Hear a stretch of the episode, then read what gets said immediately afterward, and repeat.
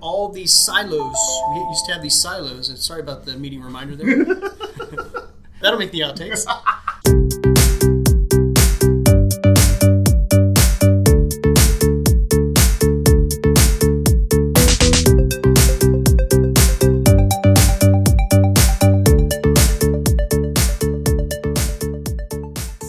Hey, we're back again, the Cloud Whisperers. And as we always do, we're going to ask where we've been. Before that, though, I'm going to tell you where we currently are. Where and we that are? is on iTunes. we are on iTunes. So go out to iTunes, search for the Cloud Whisperers, subscribe to our podcast, give us some feedback. Rate it. A review Rate would it. be awesome because Yeah. then other people can find the Cloud Whisperers' goodness, just like you found it. it's right. Yeah. The, the goodness of the cloud whisperers. You know, and, in fact, we're still waiting on our first review. I I feel bad about reviewing the podcast myself, right? You want to be the first so I don't want to be the first person to review the podcast. So I think that whoever that first reviewer is, we might have to do something special for them. So how many stars would you give us, David? Uh, we're allowed to give one to five. So I would give seven I stars would give seven. for this particular podcast. All right, so so Brian, now into the meat of the podcast. What have you been up to lately? Yeah, so I've been looking at third-party migration tools. Oh, uh, that's scintillating. Scintillating. I'm excited. Just sitting Yeah, here. you know, honestly, it, it sounds like a very boring conversation, but I'm trying to save myself some time. I'm trying to save some pain because I just went through a cross tenant migration. I've been telling you about this yeah. cross uh, one tenant to another. And it's a lot of manual PowerShell, it's a lot of manual steps. Think about moving a domain from one Office 365 tenant to another. You're breaking authentication, you're breaking mail flow, you're breaking all these other things. So we have to have these other pieces, these other components to that migration solution mm-hmm. to make something like that work. We have to queue mail somewhere while we're making that shift. normally when doing a migration, we hybridize the on-premise to the cloud, and then we flip the switch and move people over. So I'm wondering if it might be easier for us to hybridize the tenant and move them from the cloud to on-premise, Okay. then migrate them from on-premise to on-premise because we could actually pull the disks out and move them. If we Yeah, we could do it that way. right? That would be an option, attach be to one scenario. system, Yeah. and then they're hybridized. They're in there. We're ready to go. It just seems awfully complex, but Well, yeah, in, in this particular scenario was actually hybrid on both sides already. yeah. Well, but that makes it easier because I can hybridize You move them down. Yeah. cloud to on-premise. It's possible. Then replicate. I don't know. It's definitely possible, but I think you still run into that same thing if you've got mail flow going through the Office 365 tenant. So I don't want to get too much into it, but what I've been, what I what I have been researching just to make things easier is I've been researching third-party migration tools that help bridge this gap. So they have a mail gateway, they have a free busy uh, a service that sits Right. in between, and they'll they'll manage. You know the free busy lookups, the availability lookups. They have a GAL sync, so you they'll know, synchronize the GAL. that sounds like a great guest for our podcast. Yeah, absolutely. Is to find one of those groups, bring them in, and have them talk about how they're solving that. problem. and you know we've talked about this i think we talked about it last time but i'm really anxious to see what microsoft's going to do it's on the roadmap but i'm anxious to see what they're going to do with the shared namespace scenario in office 365 because once we can do a shared namespace across two tenants that opens up a whole wealth Oh, of look, of- I, I had a client who was grilling me on that today from a SharePoint standpoint. Mm-hmm. because their on-premise SharePoint environments they were two different domains, two different companies, but they had a they had a full trust relationship between the two, yeah. And therefore they could just add email addresses to one of the tenants and let the other company in and see it. Yeah. Well, now they're both in Office 365, and they're like, "Well, we why can't we do that?" why can't we do it And I'm like, "Well, you can. It's called guest access." Well, we don't like that. yeah I'm sorry. I mean, I wish it was different, but for just right use now, shareable links you'll be fine yeah, but for right now, this is the way you do it. So, so how about you what have you been up to well, I have been having a lot of fun playing around with the Security and Compliance Center in Office 365. i love the security compliance Center. Well, I I, I have a love hate relationship with it. Um, depending on what you're doing the hate comes from when it doesn't work and Yeah. it makes me look bad when i'm sitting in front of a customer and as an example i turned on audit logging Okay. 24 hours later, it's not by default. Right. 24 hours hours later, Microsoft says audit log stuff will start appearing, Yeah. And it took it a week before things started appearing, and the customer was kind of going, "Hey, if you can't get this to work and you're the expert, how how can we have any trust Yeah. that this stuff's actually going to work? How do I know that these audit events are ever going to show up?" And so, yeah, our, our next step is we're going to take those audit events and we're going to load them into Splunk because that they want to use Splunk as their thing. And you know what? They're hundred percent right. Yeah. If I go and do something and it doesn't work, especially in the cloud where I can't go to the server, I can't go behind the scenes. I'm at the mercy of the service that Microsoft has provided.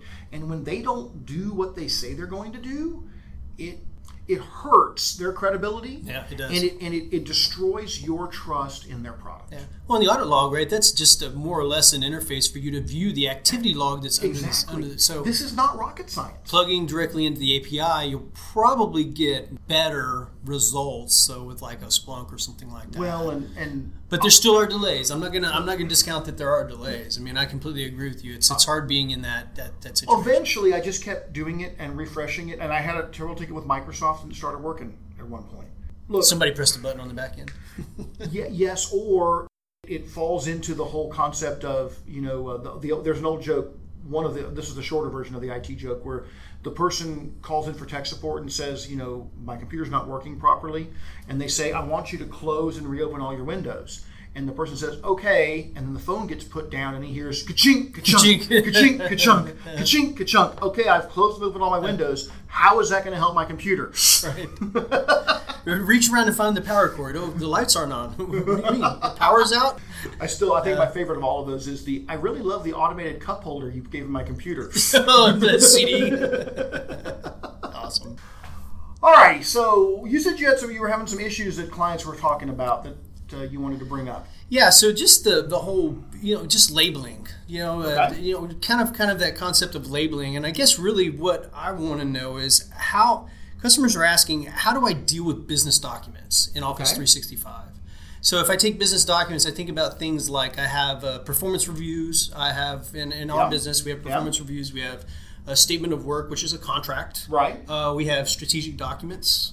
Uh, we probably don't want other competitors seeing. Uh, we have We have, docs. client, we have client sensitive information. A- Absolutely, we have all docs our with deliverables are that. Yep, Yep. exactly. We have uh, docs with uh, personal, you know, privacy information and Yeah. that sort of thing. So, I mean, how do we deal with those business documents? Well, I think that's a great question, and it's changing, and it's undergoing a lot of rapid change right now. And so we can kind of talk about where are we today, Okay. and how that's different than when we used to be on premise, and where we, we're going to be in about six months or less when Microsoft finishes executing the changes that they put in place. Okay. So I think the first thing we talk about is when we're talking about dealing with business documents, we have to focus in on the concept of I have to be able to classify my data.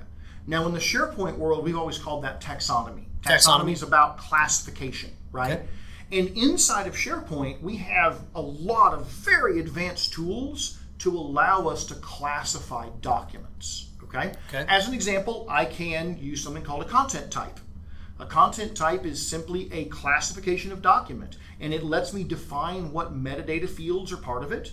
It lets me define retention. So you're not having to recreate those over and Exactly over. right, and I can use it everywhere in my farm. Yeah, that makes right? sense. I can have a, a retention policy or policies associated with that, that content type, workflows. Um, I can have all kind, and I can treat all the documents that have that that particular retention policy the same, which is really really useful. As an example, I could create a contract as a, Yeah. a- as a as a content type, and I would always know that it has a vendor and a start date and an effective date and an end date and a status that kind of information, and Yeah. that I am going to make sure that document is going to be kept until three years after the termination date, Yeah, based on what? Yeah, based on the based the on type. all that metadata. Yeah, based on the type of. The problem with that, on premise it works fine, right? The problem is when we get out to the cloud, we now know we have we have more than just SharePoint. We also have OneDrive for Business. OneDrive for Business. We also have email. We also have. Teams. Mm-hmm. We have groups. We have all these tools with all these little silos of documents Exactly. and data. And, and content types were something that you had to deploy to each site collection okay. to make sure that they could be used. So, what Microsoft has done in the cloud is they've created the concept of the Advanced Data Governance label. Right. So that's called an Office 365 label. Right. And you get to it through the Security and Compliance Center, which means global administrator or someone who is a compliance administrator, Compliance which, eh, administrator. which every global administrator is. Okay. They can go in and actually create these labels. So these labels serve three purposes. The first purpose they serve is I can take any email, any document, no matter where it resides SharePoint, Teams, Groups, OneDrive, Yammer, now because Yammer is creating other 365 groups. No matter where it happens to be, I can create a label and publish it. Mm-hmm. So an administrator creates a label and publishes it, and then anybody can apply that label to any document or email any place in O365. That's really cool. So from a classification standpoint, I could say this is an HR document, this is a contract, this is a status report. Okay. Yeah. The starting point, that's all it does. I Okay. just can label it, and that classification in and of itself can be very valuable, especially when I'm talking about some controls I can use on that, which I'll mention in a second. However, the advanced data governance label also can do two other things. The first thing it can do is it can actually enforce a retention policy Okay. from the label. So if I if I don't have any retention policies in my organization, I can create a label that says this is a contract and I want to keep it for 3 years. When I apply that label, I can say that I want this to apply a retention policy, which means that even if that document gets deleted, it's not really deleted. Not really deleted. It's it's kept. Well, in the same a- thing with email too. same with email, right? So documents, emails, interchangeable in this case. So I can go out there and apply a label. That label would then have a retention policy saying, even if this thing gets deleted, don't actually let it go away, which means I can use eDiscovery to go find it. In addition, that label inside of, in addition to that retention, I can also say at the end of that retention period, I could delete the content, Delete the content. I could ask if we want to delete the content, or I could do nothing. Now, the other things I could do with that label around retention is I could not retain it, meaning if somebody deletes it, it goes away. But I could say three years after its last modified date, just get rid of it. Just get rid of it. Okay, so I can just I can just cause a label to make something go away. And then the, the last thing that label can do is do what's called recordization. Okay. Okay. So a lot of times we think of business documents, but what they actually are are business records. And the difference between a business document and a business record is a business document is a living, breathing thing that can change. So you and I have been working on a deliverable for one of our clients. Right. That document's going through a lot of revisions It is. right? It's a it's a business document. It has a classification, but it's it's being changed all the time. Eventually, we're going to give that document to the customer. The customer is going to accept that document. At which point, it becomes a record. It's a deliverable, and from that point on, that document shouldn't be modified anymore. Okay. Interesting. That's what recordization is about. Now, back in the old day, on SharePoint Online, we had the concept of a record center, and we could we could put documents in the record center, and they would never be deleted eh, until a disposition workflow did, and they couldn't be modified. Applying a record label inside of Office 365 does similar things. The document can no longer be edited. Okay. Very interesting. So Which you don't have to create a PDF out it. Don't have PDF exactly. Yeah. Don't have to create a PDF. I can take the PowerPoint. I can take the Word document or the Excel workbook, and I can assign a record Yeah. label to it, and then no one will be able to edit that document. Slight caveat: they can edit the metadata. Okay. You can probably see where I'm going with this. They can change the label. the label is metadata, and they Oh can change the label, which would mean the document would now be editable. so it's not perfect. it's not perfect. Okay. But it does take us, it does allow us to have certain things. And so here's an example of something we did for a client recently.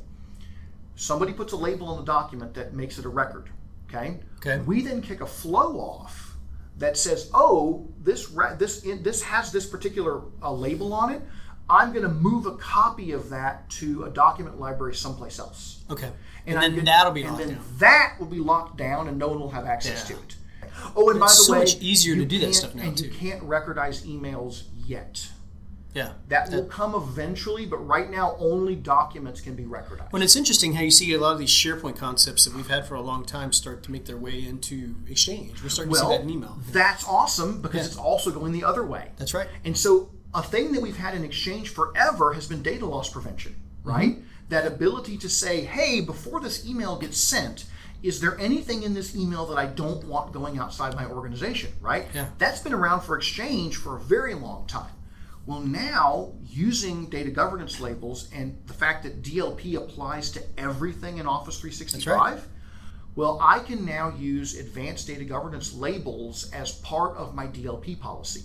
So if I have a policy that uh, I have a label, for example, that says that this is a contract, well, I could write a DLP policy that says contracts are not allowed to be sent outside the organization Yeah. without a business reason.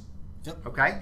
Now maybe that's not a great example, but what if it what if it had HIPAA information inside of it? Sure, yeah. What We if want it had account numbers inside of it, right? That's what we use DLP for. And I can now use a data governance label that gets assigned to that document as one of my criteria in my DLP. Now, if you have EMS E3 or you've bought Azure Information Protection as standalone, The standalone, right? we have a different kind of labeling system. And that label is different, but it, it's also in some ways more powerful because I can do things like encrypt the document automatically. I can put headers and footers in the document. I can put um, watermarks in the document. All of those kinds of things. That's better than the data governance label. But right now, they exist completely separate. They're completely from, separate. But on the roadmap, supposed to be by the end of this calendar year, 2018. Synchronization. We're going to synchronize this so that theoretically I'll be able to take that AIP label Yeah. and use it as part of a DLP policy, as an example, or a retention policy. We don't know exactly what that's going to look like because Microsoft hasn't actually come out and said. My guess is just like I can use an advanced data governance label inside of a DLP policy, I will simply be able to use an AIP label inside of a DLP policy. We've had to treat those separately in the past. Yeah. We've the Office 365 labels and AIP and what DLP is doing and all that. Mm-hmm. You know, for example, if there's an AIP encrypted document somewhere in SharePoint, DLP can't really open it and know if there's any information there. So they're starting to correct that sort of thing too. So I think once these two converge, uh, it's going to be very powerful. Yeah. Which reminds me, we need to talk about e-discovery sometime and some of the cool stuff that's happening Yeah. inside of there. All right, so we've talked about the fact that we can classify documents. Classify documents. Labels and even AIP labels. We've talked about how we can control access to those documents using DLP Mm-hmm. and AIP, right? And this this doesn't even get into the whole inherent security of a OneDrive or of a SharePoint Sure. site or something like that. This is additional because the problem with having security of say a, a SharePoint site is how do I help it if somebody extracts that document from that SharePoint site, puts it on a thumb drive, Yep. and then gives it to somebody else, right? The security is in the repository, Yeah. not with the document. AIP labels and DLP policies would prevent that document from being exported, or in, it'll be encrypted and secured as Yeah. it leaves the organization. So that's when it's going to call home and say, "Hey, what, what are my permissions?" Oh, the coolest thing about AIP is the console that you get. You can go look at all the documents that you've shared. Mm-hmm. yeah. It will show you how many times it's been opened, who's opened it, Who's opened their it. IP address, where that is in the world, and I can revoke access to people from that screen. And we're empowering. it's got a kill switch, right? I mean, Exactly. Yeah. So, in addition to being able to time box it, I could simply go, oh, wait, why is this being opened from Djibouti Yeah. or someplace like that or Antarctica? I'm going to go ahead and, and revoke access to that particular user. And then that person just has a bunch of encrypted bits that they can't open any longer. DLP on the SharePoint side of things is actually when the data is at rest, right? It's running every 15 Right. minutes or so in the background. That's kind of how to understand DLP in these different places that we use DLP. Exchange would be transport, right? As we go Yes. across the transport. And that's what's really cool if you think about it because we have all these silos, these back-end systems that we had to do all this DLP configuration Mm-hmm. and everything. And now you do it in one spot. That's exactly You do it right. in one spot, and it goes down into the different workloads, and it configures that for you. I think it's spectacular. I, I, I really agree with you. There are I love DLP. We didn't really have it in SharePoint before on premise, and now we do, which is really awesome. I love the labeling concept, which is mm-hmm. while it's not as robust as the taxonomy and content types that we have in SharePoint, the fact that I don't have to deploy those everywhere, they're automatically there everywhere in my tenant is awesome. The fact that they'll work on email as well as on documents is awesome. Yeah. You know, this is a great world we live in Yeah. where Microsoft is making our lives so much easier from an administrative standpoint and from a security compliance standpoint. It really does work, right?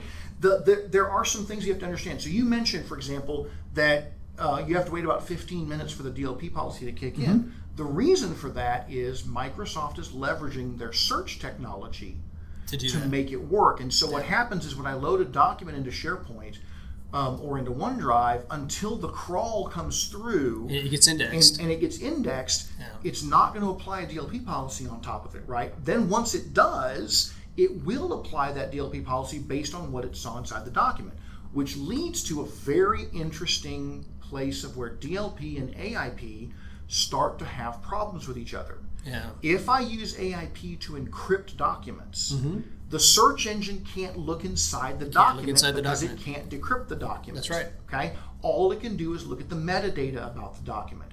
So I'm hoping that once I've got that ability to actually use AIP labels in my DLP, I can instead of worrying about, hey, are these pieces of information like account numbers inside the document? Yeah. What I worry about today is somebody could encrypt a document with AIP, email it outside my organization, and DLP That's true. That's a way to get around it. Yeah. Right, but in the future, I would be able to use those AIP labels and say, hey, if anybody's got an encrypted document Yeah. that they're trying to mail outside the organization, I'm going to log it. And I may require a business justification and approval of a manager before Yeah, I'll let that good idea. document leave Yeah. leave the organization. Well, and that's I think why we reserve AIP for those most sensitive types of information. Yeah, actually, one of the there, there's two funny stories. We talked last episode about conditional access. Yeah. And how we were t- I was testing it one time and we turned on Which you can use AIP in now. which you can oh, oh that's cool i didn't know Yeah. that uh, with conditional access uh, we, we talked about how uh, one of our a couple of our consultants here in uh, at catapult were testing their their tenant and they set it up to where you had to be in denver to access the system right? And then they both were not in denver They both were not and they couldn't get in right?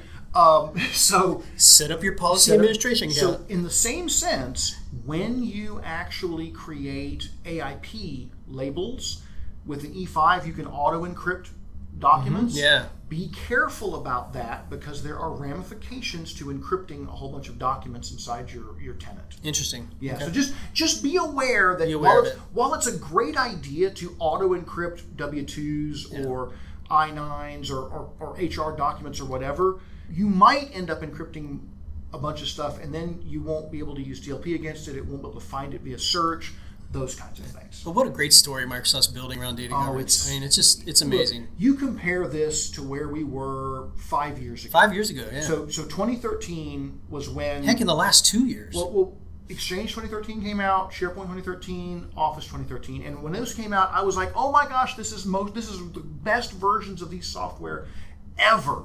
Yeah. And now I look back on that and I go, "Man, compared to what I have now, this is so much better." and the vision's completely different because now all these workloads are working together. when, It's- when it's we went amazing. out when we went out to demo 2013 to clients, I had to get a new laptop with an i7, two hard drives. two hard drives. I even had it was 13 pounds. I had a 13 I had a 32 gigs um, SD card that I used as well. oh my and it had 32 gigs of RAM in it. And I to run the initial uh, farm for SharePoint 2013 to go out and do demos was eight virtual machines oh my gosh. that required 48 gigs of RAM. And so when Hyper- your hand whenever you so, touched it. So whenever Hyper-V spun up, it had to overcommit memory.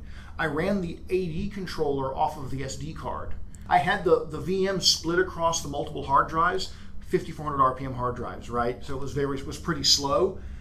I kid you not, I would bo- I would boot this thing up, and it would take I would get average disk seek times in the 16 to 20,000 milliseconds Jeez.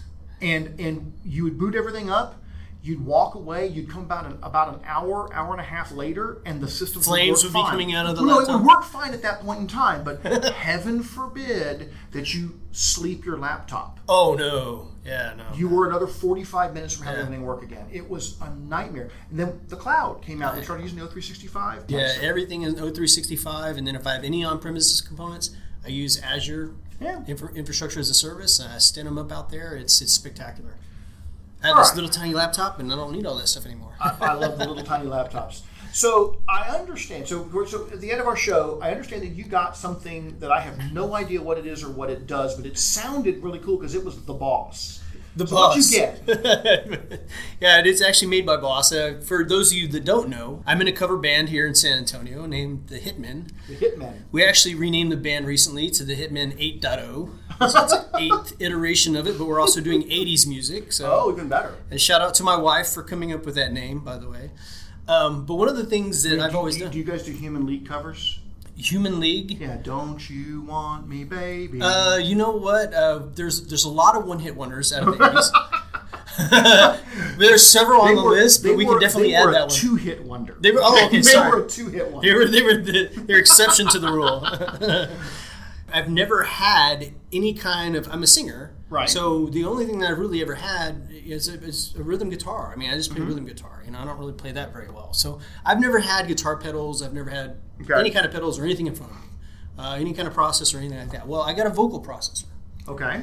And what that allows me to do is it allows me to do some pitch correction. Uh, Okay. It makes it a little bit easier to sing sometimes. Uh, I don't like using it a lot because it almost sounds almost sounds processed, right? So this is like auto tune. It's Sort of. sort of, Sort of. Okay. sort of. I know what auto tune is, so I Yeah. understand. It's it, so this is doing some processing Yeah. on your So- singing as you're singing. That's right. So Okay. it, it'll notice that hey, I blipped down or whatever, so it'll it'll correct that. Okay. Um, some of the auto tuners actually plug in line to the music that's playing, like the guitar plugs in through it, and it adjusts your voice to the guitar. so and that's it's something like that. That's kind of cheating, right? Yeah, it's a little bit cheating. Yeah, I, I, I can carry a tune, all right? Let's just say So, that. I- so this thing that you've got, just as an, I mean, just, to kind of level set, is this like a, a hundred dollar thing, or a thousand dollar thing, or a multi thousand dollar thing? No, not at all. Actually, the technology's gotten so good, you know, especially on the digital side of Uh-huh. things. It's it's really a two hundred and Oh my gosh. seventy-five dollar pedal, I'm- and it's got two pedals on it, Uh-huh. but it does harmonies. Oh, really? So I can actually program harmonies. I can program the key of the harmonies. So me and the guitar player are the only two singers in the band. So if we Uh-huh. ever get to having to do four-part harmonies, Yeah. I've got two parts I can do on this. He's good enough to figure out the third, the fourth part. So we can do four-part harmonies with a vocal pedal. People just love the sound See, of it. I'm gonna have to get one of these for home for when I play rock band. There you go. Right. So, so when I'm playing rock You might mess up the game. I don't know. or, or, or American Idol or something like that, and I have to hit the little Yeah. little things. Yeah. I'll bring it in next time and we'll plug it in. I'll show you how it That works. sounds, that'd be cool. I could be talking in harmony. That would That's be right. really kind of cool. All right, so let me tell you what I You always talk in harmony. Oh. I, you know, actually, I had somebody tell me one time that I natu- I, I can't sing uh, parts. So even though I'm, a, I'm kind of a tenor, I'm a kind of a I, I can't sing. You have a like great voice, yeah. Well, I can't sing like what a tenor line would sing because they sing too high for me. Yeah. So I always that's end up singing like a third or two thirds off where somebody's supposed to be, and I do it just naturally without even thinking. Yeah, that's where your it. voice goes. Yeah. Where my voice goes. My the only problem with it is I have a tendency to swap keys at ver- Yeah. during the during the song because I'm just I'm naturally just adjusting to whatever they're singing. Yeah. Um, so let me tell you what I did this past Yeah. weekend. What do you got? Um, it was my wife's birthday, and we went out and saw Crazy Rich Asians, which is a hilarious movie. And if you haven't seen it yet, I highly recommend that you go out and see this movie. It's a rom com, so you will get big points with your significant other for taking them out to go see this movie, right? Whether they're male or female doesn't really much matter. Yeah. It is funny. I've heard really It good things is- about it. It is very well done. It's predictable, yeah, sure, whatever. But it's it's act, the cultural aspects of getting a glimpse into Singapore culture and Chinese culture Mm-hmm. is really fascinating to me. And it was just, and the acting is top notch. Um, it, it just, it's it's really well done. Michelle Yeoh is kind of the matriarch of the family, and she's a fantastic actress. Yeah. Constance Wu from Fresh Off the Boat plays the main ingenue character. Okay. The the main male character. This is like his his first ever role. Really? It's like he's like an actor, but he's never done any any film. And he's holding his own and- amongst all the other yeah, people. and he's and he did a great job. And Yeah. it's it's just fun. And I tell you, you look at this and you're just like, I just can't imagine how people have that much money. Yeah. And that I mean, just it blows your mind um, how how rich some people are in the world. And They just whole- spend it like nothing. and they spend it like nothing. So go see Crazy Rich Asians. Uh, it's it's worth it. I need to It's take the fun. wife to You will see it. enjoy it.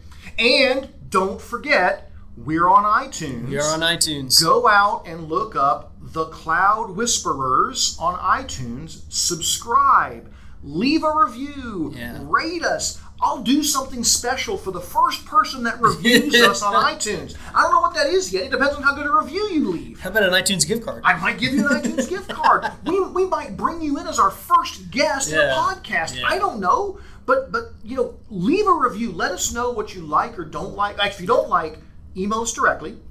if you do like, post it on iTunes. Yeah, post it on iTunes. If you're gonna leave a leave a bad review, don't email us instead. Email us instead. Okay. Well, and at least get out there and let us know what you like, you know, Yeah, and uh, what you wanna hear. What you want to hear. That's Abs- right. Yeah, That's we- exactly right. We, we were sitting here before this even started trying to think, hey, what are we going to talk about today? You know, there's all kinds of topics Yeah. that we can talk about, but we'd like to hear what you want to hear. That's right. Well, until next time. Until Brian, next time. Thank go you, have David. fun. Let's whisper some clouds. all right, man. Sounds good. Thank you.